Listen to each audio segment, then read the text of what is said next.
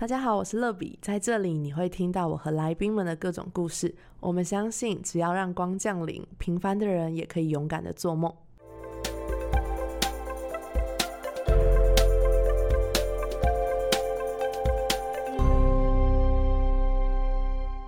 欢迎光临，我是乐比。这一集节目呢，很开心可以邀请到英国华威大学英语教学所毕业，然后如今就是。旅居纽约，但他前几天刚回到台湾的自由工作者 Amy 来跟我们分享他的成长故事，还有精彩的斜杠生活。掌声欢迎 Amy！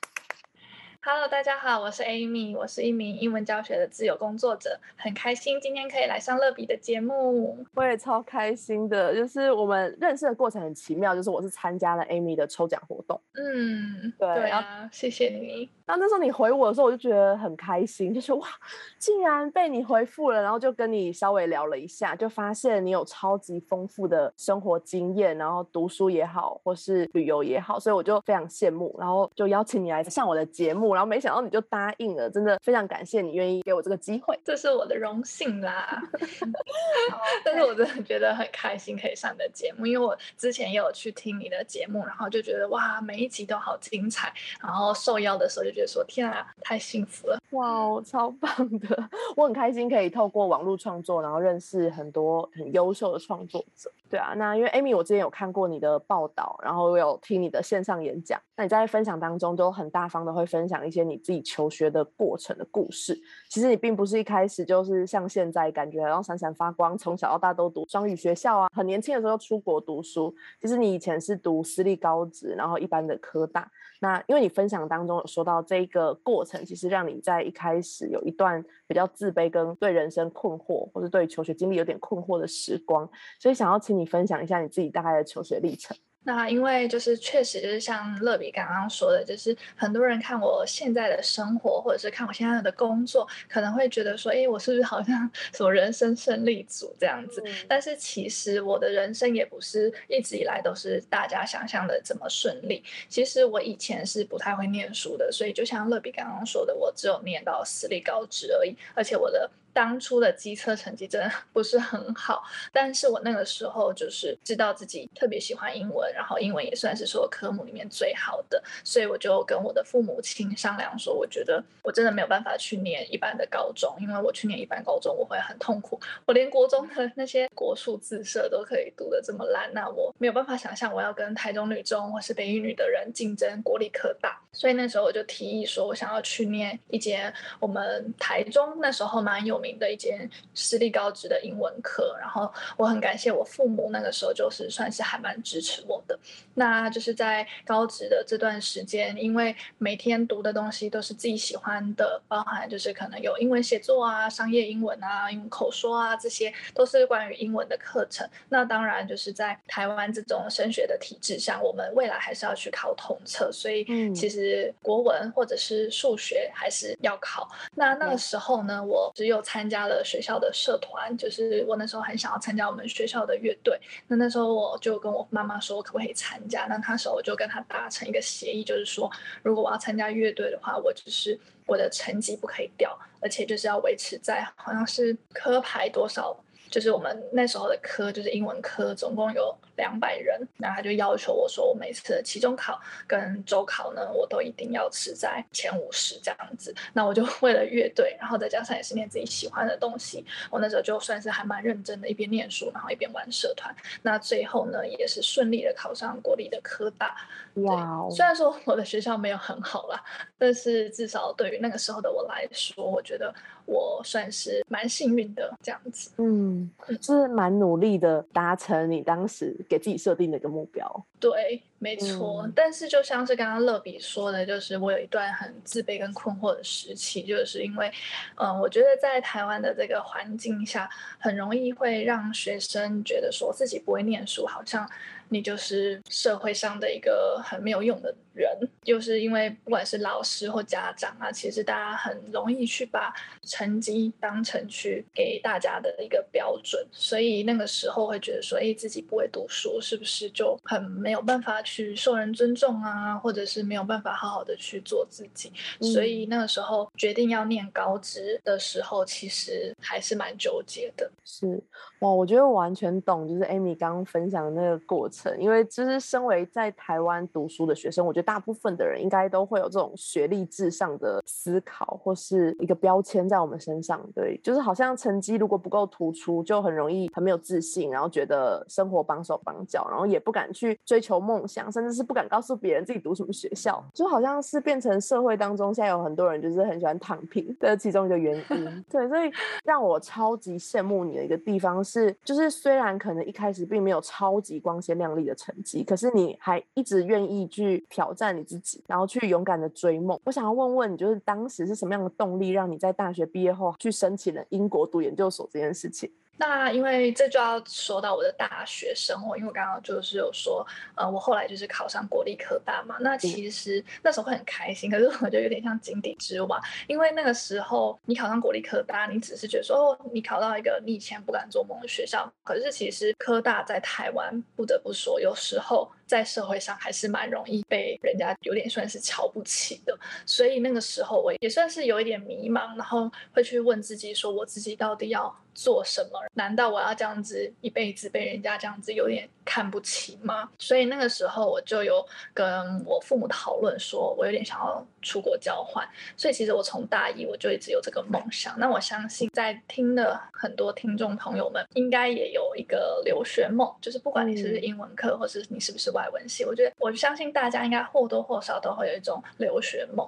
那我其实就有跟我父母分享这一块，那他们就觉得说，嗯。因为我一直以来表现的也不是很出色，所以他们其实也不太敢投资在我身上，会觉得说，如果你只想要去玩，那我们真的没有办法支付你这个费用，所以他就说，那你就去申请交换学生，这是 CP 值最高的方式。所以我大概从大二就开始准备，就是英文的测验啊，然后还有包含一些简介啊、自我介绍那些书面资料，然后就很顺利的申请上我们学校的交换学生。然后那一个半年，就是那一学期在欧洲。交换的那段时光确实让我改变很多。我常常跟人家说，就是我人生中有三个转捩点。那第一个转捩点其实就是在交换的那个时候。然后在欧洲交换的时候，我其实受到蛮多的冲击，因为那个时候我就是像一个你知道小白兔，完全不懂的社会上是在干嘛，然后外面的世长什么样子。那次也是我算是第一次出国，所以完全不知道外面世界长什么样子。所以去到那边什么都要自己来，然后要靠自己，然后去探索这个。世界，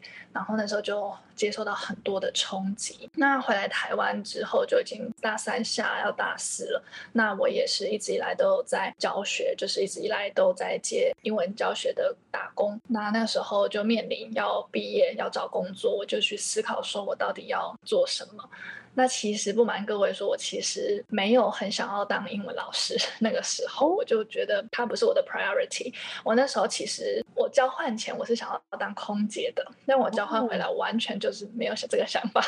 因为搭飞机就这么痛苦了，我没有办法想象我要在飞机上还要工作。对对，所以空姐这个梦想呢，我就从交换回来我就把它舍弃掉。可是我没有忘记我很喜欢旅行这件事情。那第二个的。想法就是想要去外商公司上班，因为一直以来都蛮向往，就是可以穿着漂漂亮亮的制服，然后好像很有工作能力的感觉。对，这个是我那个时候的想法。那为什么会就是走到教育这一块？主要就是像我刚刚说，我一直来从大二就是一直都有在接触英文教学相关的，算是打工或实习都好。那那时候我就觉得说，我其实从教学的经验上面得到很多的 feedback，不管是学生也好。或者是家长也好，就是慢慢在这个中间找到一个自信，也是那个时候让我知道说，哦，原来有英文教学自由工作者的这个行业，然后我就探听了一下他这个系薪水跟这样的生活模式，我就觉得说，哎，就是我向往的生活，就是你不用被绑在某一间公司，然后你可以自己很自由的去安排自己的课表。我就觉得说，哎，这个好像还不错，所以我那时候就有这样子的想法，说可以往英文教学这个方向走。但其实就像我刚刚说的，我觉得我的学历还不够漂亮，我觉得很多的家长啊，或者是公司可能也会蛮要求学历。那我也觉得说，既然我要走这一块，我应该就要把我的能力建立更好。然后我也希望说，我可以带给我的学生更多东西，因为我知道说，在这个填鸭式的英语教育环境下，其实很多人是没有办法把英文学好的。嗯，那我自己也觉得很幸运，可以把英文学的还不错。但是我不希望说，我又是在用同一套的方式去教我的学生，所以我那个时候就决定说，那既然我要走英文教育这一块，我应该要就要去增进自己的实力。那那时候英美就会成我的首选。那也因为是交换在欧洲，我就觉得很喜欢欧洲的氛围，然后也喜欢那边的教育模式，所以就把英国设为首选了。嗯，谢谢 Amy 愿意来我的节目，然后还跟我们听众分享这么多这么真实的一些心情也好，或是真实的出国的一些就是方向，对啊。那我这是一个题外话，就是很想要问一下 Amy，就是你自己在学英文的过程当中，你觉得什么时间点是你真的英文很突飞猛进的那个原因？就是为什么问这个问题？是因为前阵子我要换工作，所以我就有看了一些外商，然后那个每个外商的那个条件都会写英文要精通，然后就这两个字其实很可怕，就是。觉得说哦，自己好像会讲一点英文，可是讲到精通，就是真的是完全够不上边，所以就会很害怕那些工作。所以我最近有开始在认真学英文这件事情，但是因为我就是。目前的方法就是可能是看一些 YouTuber 的影片，然后可能学他们讲话，对，然后我会把他们的字幕抄下来，然后念，就是跟他速度，就发现就是很难，但是我还是会尽力，就是会用一些比较土法炼钢的方式啊，所以就是想问 Amy 自己在学英文的过程当中，有没有什么什么的情境或者什么契机是让你突然突飞猛进的时候？嗯，我觉得你刚刚有讲一个重点，就是土法炼钢。其实我自己是一个非常重视基本功的人，就是我觉得不管在学什么，像我之前玩乐队的时候，我们高一的时候是完全不能碰鼓的。我那时候是打鼓的，我们高一是不能打鼓。我们每天上去就是团练室，就是只能打桌子，然后练那个打点，练速度。是，就是学长姐就是要你把你的底子打好，你才能够往上。然后，那我那时候在念英文课的时候，我们也是全部从头打底，不管你以前背景怎么样，不管你那时候进来的时候就是英检考多少，全部从头来过，就是文法从第一章节时态。开始，所以现在我在教学生的时候，就是很多学生来就会说：“哎，我想要练口说，想要练绘画等等的。”刚开始就觉得说好，你就配合学生。可是最后你会发现根本没有用，因为你只有口说跟你有绘画的需求，但是我们在讲一个语言的时候，你必须要很有条理的去完成组织一个句型。那你如果没有文法的这个背景的话，你是没有办法去把这个句子完整的讲出来，你只能用单字去拼凑，或者是。你用的时态不一样，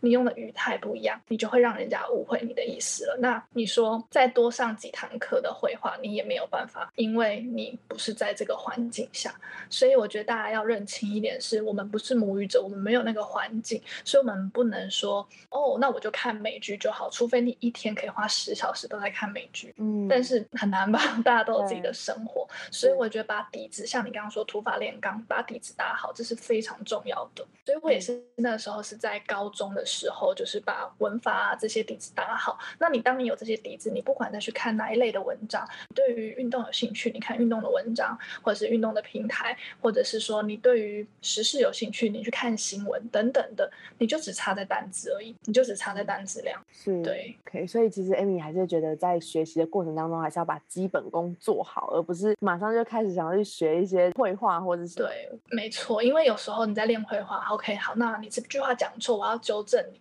我不知道怎么纠正你，因为我跟你讲的那些术语你都听不懂。哦，那就是你只会强迫自己改，可是你下一次类似的问题，你还是犯了错，因为你根本不知道就是最根本的原因是什么。你只知道这句话要这样讲，你下一次在遇到同样的情境的时候，你没有办法去类似像是换句话说，或者是照样造句。对，OK，哇，这是很宝贵的一课，对，大家快笔记起来。谢谢。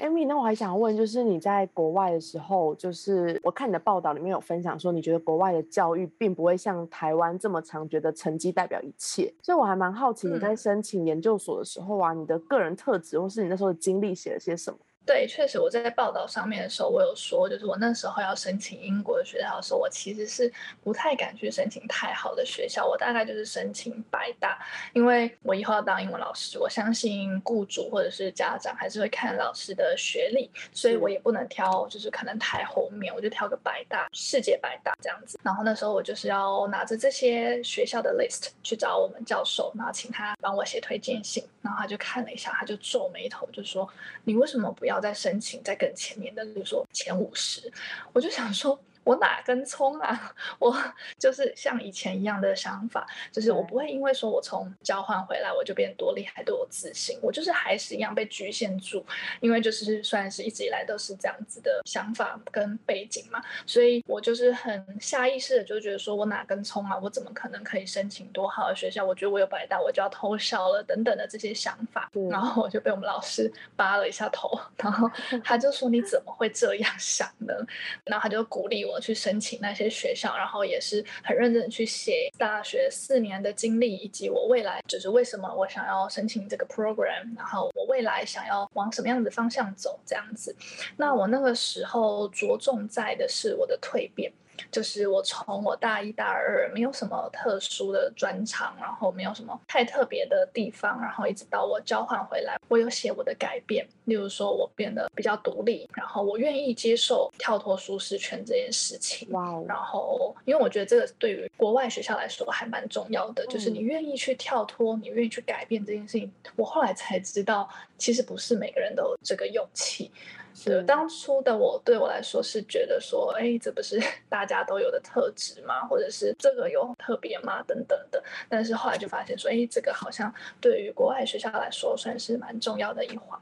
还有我的教学经历嘛，就是因为我不是只有家教，我还有去补习班，然后我去补习班也不是当助教，我是直接就是。被班主任叫上台去带一个班，就是直接上去上课。对，然后还有要搭计程车一个小时去偏乡教书，然后去到那边的学生们，大多数也都是一些比较弱势族群的学生，比如说隔代教养啊，或者是有一些智力不足的学生啊，或者是雅斯伯格症的学生。对，然后那时候就是都有把这些经历写进去。哇哦，所以其实你那时候不是只有读书哎，就是你有蛮多很丰富跟语言教学相关的经历。对，所以我大学成绩也不好，老实说，就是我从来没有觉得说我要出国念书，就是没有很认真的去念书，然后说要拿到多高分数，就觉得不要被当，就是这样就好了。那我比较重视的是课外的部分，所以那个时候我从匈牙利回来之后，就是从交换回来之后，我就是有去国际处帮忙接待。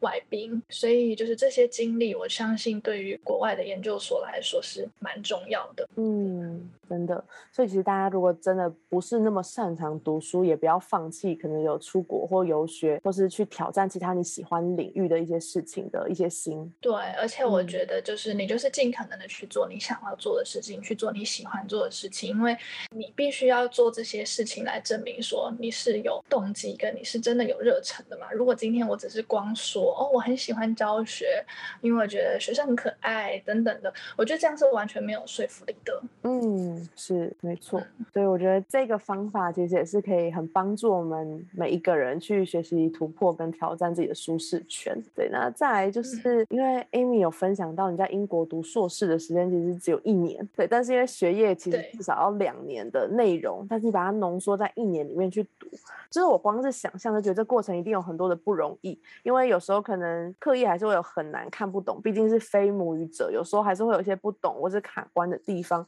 那你是怎么鼓励自己，然后找到自己成长的节奏呢？对，确实就是把两年的课变成一年，确实有点不容易。可是其实就想想看，说那个时候的心态跟去交换真的是完全不一样。去交换其实大部分都是在玩，没有错。那那时候就要认清，就是一个现实，就是说你这次是来读书的。所以其实我在英国的时候，我并没有很常出去玩，然后我反而是每一个礼拜一到五要上课。当然可能没有每天，但是可能有四天都要上课，而且是可能。一天要上三四小时的那一种，就是不太像大家想象中研究所是不是一个礼拜两堂课而已。我们大概一个礼拜有四到五堂课，对，所以一到五的时间白天都要上课或者是要讨论，那你晚上呢就是要读书。所以那个时候就真的很像回到高中时代，就是好像要考学测或者考统测那个时代。然后六日呢，一定会有一天是泡在图书馆的，然后另外一天的周末还是会想要出去走走，觉得还是要放松。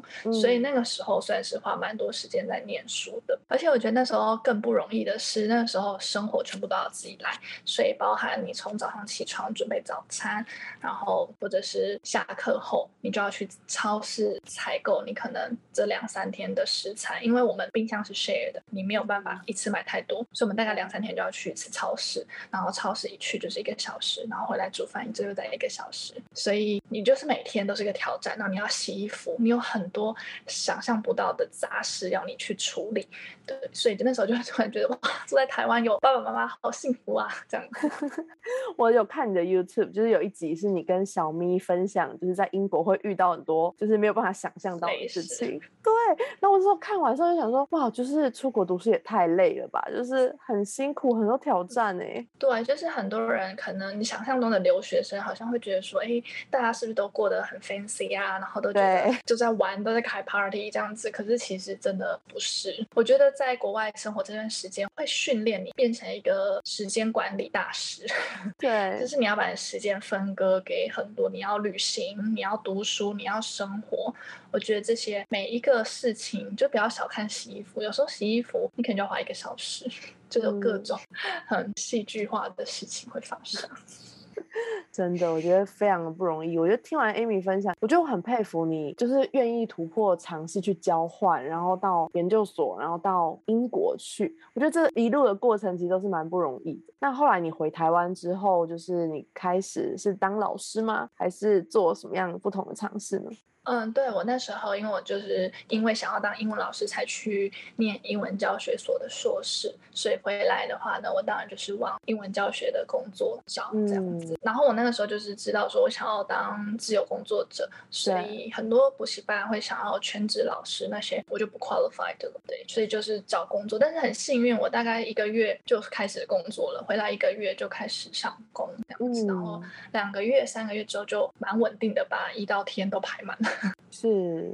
那艾米，因为你的现在的工作是算是自由工作者的英文老师，嗯，那他这样子的平常日常的安排啊，或是他的薪水是很浮动的吗？或是你是怎么去调配他？对，算是蛮浮动的，就是因为自由工作者其实就有点像是自由接案。可是我觉得英文教学的自由工作者的好处是，通常学生不可能就只上一个月或两个月，通常大部分他都会上至少半年或一年，所以他的不稳定性相较于可能艺术类的接案类型，可能就比较没有那么的不稳定。是，所以这个是好处的部分。所以基本上虽然说看似不稳，稳定，可是它其实又相对稳定。对，那那你觉得自由工作的线上英文老师跟在补习班里面的差异是什么？那你可能得到了哪些，或是你觉得可能相对也失去了哪些？其实我不是一开始就是线上的英文老师，我其实刚开始是一半一半，甚至我刚回国的时候，并不认为线上会是一个趋势。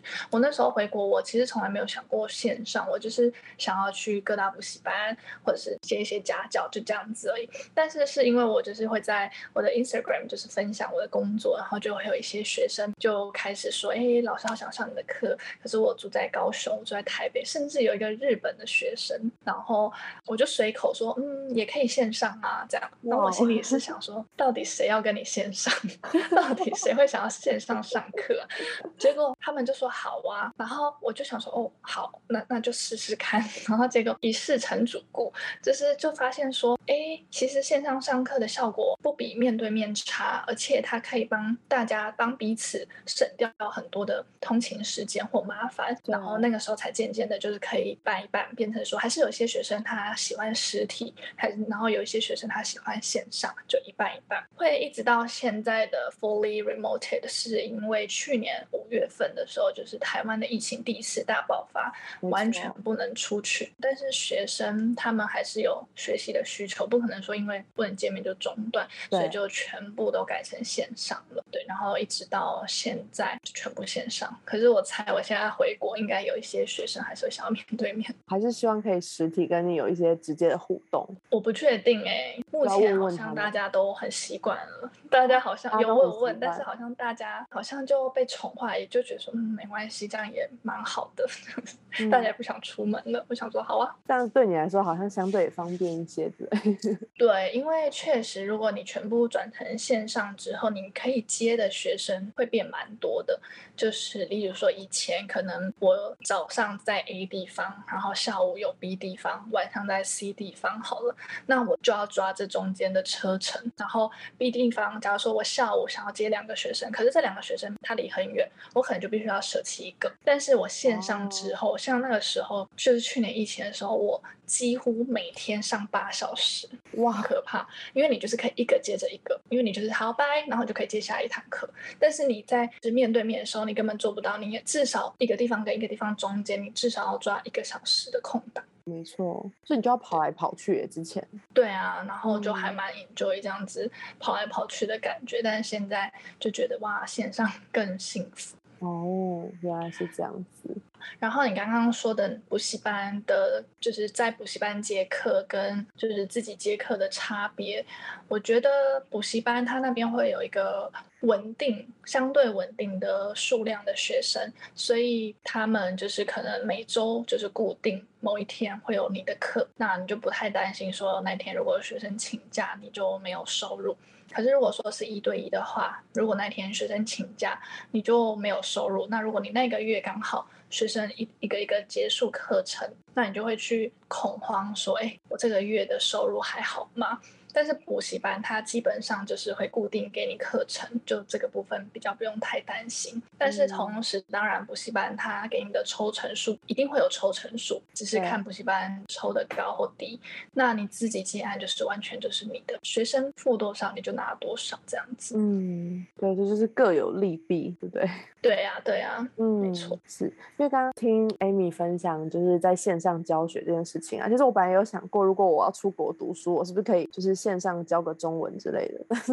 我只是幻想。哦，可以，真的，我觉得真的可以，因为其实现在网络科技这么发达，我觉得真的完全可以。甚至我觉得大家如果想要学其他语言，比如说西班牙语啊、日语啊，你就去学，因为全世界老师真的很多，你就不用局限在说哦，以前可能我不只要找。台湾的老师，我还必须要找我这个城市的老师，那你可以的选择就会少很多。嗯，对对，所以我觉得大家可以，就是很多人应该没有想到，现在很多人的工作会是斜杠或是数位游牧这种方式。对，其实不只是工作，就是或许我们在学习的过程当中，我们也可以把这样子的思想，就是套在学习的模式，所以就不会只是限制是老师可以自由接案，其实学生也可以自由的去安排自己不同的学习跟成长。嗯，这是真的，因为我最近就是。也有在学一些心理学相关的课程，然后以前这些讲座都是办在台北，然后或者是之间就是比较难配合，因为我的周末通常都要上。班，所以就很难去上到这些课。可是也是因为去年五月份的疫情，然后他们就全部也都改成线上。然后可能 run 几轮之后，也发现说，哎，很方便。然后他们也都会录影存放，所以就算我没有办法跟到及时的课程，我都可以用回放的方式。所以就像你说的，不止我自己在工作，我自己在进修我自己的时候，也很可以透过科技的方式在持续进步。嗯，真的超级喜欢 Amy，就是你生活的模式，还有你思考的方式，哎，对，真的吗？我觉得我讲的好像。很，我不知道。我觉得是因为你讲太多遍，所以你会觉得说会不会大家都听过了，会不会又是一样的？可是其实没有，我觉得是因为我们第一次听或是没有听过的人都会觉得是超级受用，真的，真的好。嗯，那我就是很喜欢你说跳脱舒适圈，你会成长很多，然后还有出走才能够找到回家的路啊，或是抱怨没有办法解决问题等等。然后其中我觉得最有感触的是你那时候你一直觉得没有进步，所以会不快乐。所以我想要问一下，就是在这些年当中，你在跳。脱舒适圈上面做了什么？然后你学到了什么？我觉得与其说是跳脱舒适圈，不如说是去。扩大自己的舒适圈，因为确实从 A 领域，假如说我现在从英语教学文组，叫我直接去变成一个软体工程师，我觉得那是不可能的，那这就太难了。但是如果我今天是扩大我的舒适圈，就是慢慢去扩大的话，可能就不会那么的可怕。所以我觉得，与其说我是跳脱舒适圈，不如说我是持续的去扩大我的舒适圈。那这个速度就是还是看个人。那我自己的话，我觉得。我大概就是大家就会蛮常问这个问题，就是说，哎，那你在扩大的这个过程当中，你不会害怕吗？或者你不怕自己失败吗？那我就会常常跟大家分享说，我觉得就不用想太多，你就不用去想这个结果，你就是做就对了。因为其实 nothing to lose，你没有什么好失去的。其实最坏的结果就是像现在这样，你就是打回原地。那你如果不去试的话，你永远不知道会怎么样。所以我觉得我就是保持着这种 nothing to lose 的心态。去接受很多的挑战。是，那我做了什么事情呢？就是像前面讲的，我觉得交换，然后出国念研究所，这个是大家可能比较明显看到的一些例子吧。那我觉得从出国回来之后，我也是会一直。给自己一些新的挑战。那那时候就像我刚刚说的，我刚回国的时候，就是好像回国两个月吧，我就把一到礼拜天都塞满工作。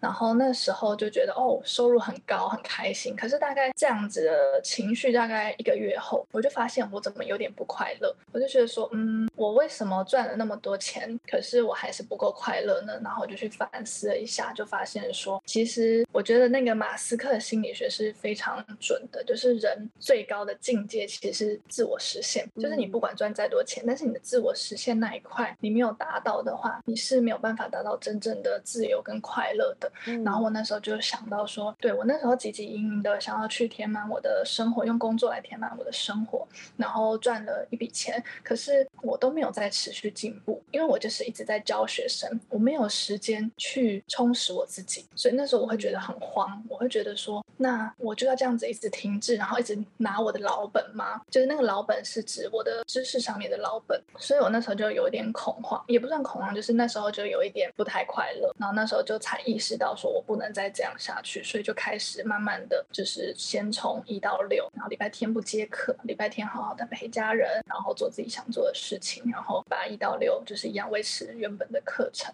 然后慢慢去调配自己的速度跟调配自己的心态这样子，然后就比较多时间可以去挖掘。自己想做的事情，所以我那个时候就是也不希望说自己就一直停滞，所以我可能就会想办法的挑战自己。但是我后来发现自己慢慢去充实自己的时候，你就越来越多机会会找上门。像我那时候其实一直很希望可以去大学教课，就是我还蛮向往当大学老师的。然后。我就去也是一样去做一下功课跟做一下资料，然后大家都说，其实现在读博士的人很多，硕士学历很难进入大学教书，所以我其实就蛮 frustrated 的，就是觉得好吧，可能就没有办法，因为我短时间内也不可能去念一个博士，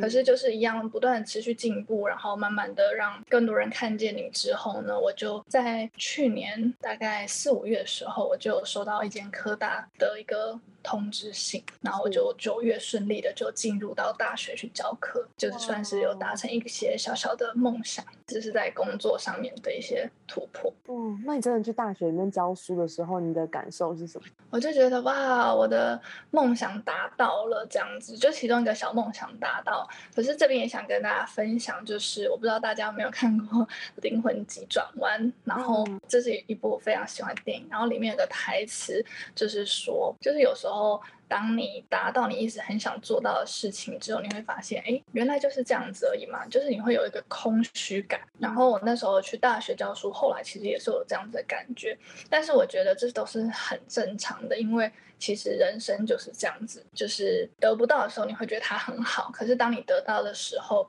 它其实就是很普通的一件事情。嗯。哎，那我想要问 Amy，就是我真心想问，就是因为你原本就是当英文老师，然后你也说收入其实蛮不错的，可是你怎么还会想要跨足去拍片，或者甚至是你现在开一个 podcast 的节目？哦，对，这个就是可能就像刚刚乐比说的，就是其实我做这个东西，其实我完全没有任何的盈利，也没有想过要盈利，甚至我觉得这个东西如果不盈利，我才有办法发自内心的去经营它。那那时候会想要录 podcast，主要的很大的原因也是因为我觉得。在成长的过程当中，还蛮多人会很好奇说：“哎，你是怎么走过来的？”啊？或者是说：“哎，觉得你从以前到现在蜕变很不容易啊，等等的。”或者是说，朋友之间如果说他们有一些低潮啊，或者是难过，还蛮喜欢找我聊聊的。嗯，所以我就觉得说，好像很适合把自己的一些想法录下来，然后也同时也觉得说，身边有很多人的故事也很值得被记录，就觉得说，嗯，那就录下这个 podcast，开这个节目，然后把。大家彼此的故事留下来，然后我觉得同时也可以增加蛮多跟朋友之间的交流跟交情，所以我觉得大概就是这样子，没有想太多啦。我觉得你刚刚讲一个我蛮认同，就是当一件事情是没有盈利的时候，你可以很真心然后很快乐去经营它。嗯，对，因为我觉得当你很在意它，例如说有些人变成全职 YouTuber 之后，就会很在意那个流量。可是我觉得这是很正常的，因为它就是你的收入来源呐，没错。所以你就是必须会去很在意那个流量，然后你会去 care 说什么样子的影片或者什么样子的节目比较多人喜欢。但你如果今天把它当成是一个纯分享、纯记录，没有人看也无所谓的东西的时候，你就是很真心的去分享你想记录的事情。对，这就跟接叶配的概念很像，就是大家都不喜欢看叶配，可是你当你真的成为一个 carry 的时候，你就是需要那些叶配才能够生。存下去，所以就是很矛盾的一件事情，对啊，对，所以我觉得很有感觉，对，所以我觉得有一个自己的主业的时候，然后你再去做这个，可能比较不会那么的紧张。嗯，是，Amy 真的是一个超级勇敢的人，我真心这么觉得。对，我觉得就是，啦，我觉得就是，嗯，我觉得你要更有信心，就是面对你说你做的事情，或是你想要去做的事。对，因为我觉得在跟你相处的过程当中，我真的觉得你是一个就是宝藏女孩，你知道吗？就是你生命当中有超多可以发掘的。然后我觉得重点是你的思想是勇于突破跟挑战，所以我觉得你可以对你自己更有信心。对，这是超级。棒的，谢谢你。那我想要问问 Amy，就是经历了这么多的挑战更新，然后包括你最近又刚从就是住了半年的美国回到台湾，有没有想过你未来三到五年的目标可能会是什么？然后你想要去做什么事情？其实我以前也都是会，就是可能替自己规划两到三年的目标。可是我觉得，我发现我的个性就是还蛮喜欢靠着感觉走的。然后，再加上可能自己平常就有慢慢的去累积，不管说是人脉啊，或者实力也好，我觉得我很常遇到一些新的机会。那这个时候，我就会蛮感谢自己一直以来都没有停止的去进步，所以当机会来临的时候，我就是可以去把它抓住。所以我觉得很难说去说两到三年或三年五年的目标，因为我觉得像可能两年前的我也没有办法去想象到说，哦，我居然可以在美国生活半年，嗯，然后或者是说我可能也是一样，三年前我从来没有想过说，哦，三年后会是一个英文教学的自由工作者。就是可以这么的自由，所以我觉得有点难说，可是会蛮希望自己可以有更多的突破，然后不止在英文教学领域，也希望说可以尝试其他的领域。嗯，好，就祝福 Amy 可以遇到更多很好的机会，然后是适合你的机会，可以发展你更多生命当中独特的潜力跟潜质。OK，谢谢你。那今天的最后呢，就是我要为 Amy 抽一张祝福的恩典卡。我等下会拍给你看，对，就是我新买的，因为它是第三版，就是它是耶稣对你说的第三版，然后我才刚打开全新的，来帮你抽一张。好，我抽到这个标题的时候，我有点吓到，哎，我觉得蛮符合我们今天分享的。它的主题叫做“过去无法定义你”，嗯，那它的圣经经文是在哥林多后书，对，超酷的，